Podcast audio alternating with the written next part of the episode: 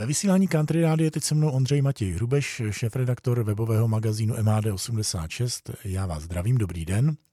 Dobrý den. Nedávno jsme si povídali o tom, že v Ústeckém kraji už začaly jezdit výletní vlaky turistické a taky turistické výletní lodě. Jak je to v Praze a v okolí? Už se něco změnilo? V Praze také vyjeli už rekreační turistické vlaky, takže občané jak Prahy, tak i středočeského kraje mohou o víkendech těchto Eh, spojí využívat. Kromě toho, že se jedná vlastně let kdy o přímá spojení do míst, kam eh, jindy se nedá jet eh, bez přestupu, tak na ty jednotlivé linky jsou vyprovovány i historické retrovlaky. Kam se konkrétně jezdí?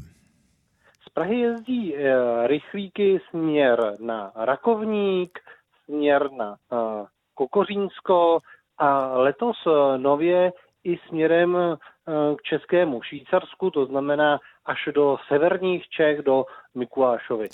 Tam je aktuálně výluka, takže se končí v Rumburku, jestli se nemýlím, ale zase se začne jezdit až tam. Co cyklohráček? Eh, kromě eh, cyklohráčku, který jezdí do Zlonic, tak jezdí i cyklovlak českých drah směrem do Brd, takže to jsou dva spoje, které jsou vlastně zvláště pro cyklisty zajímavé.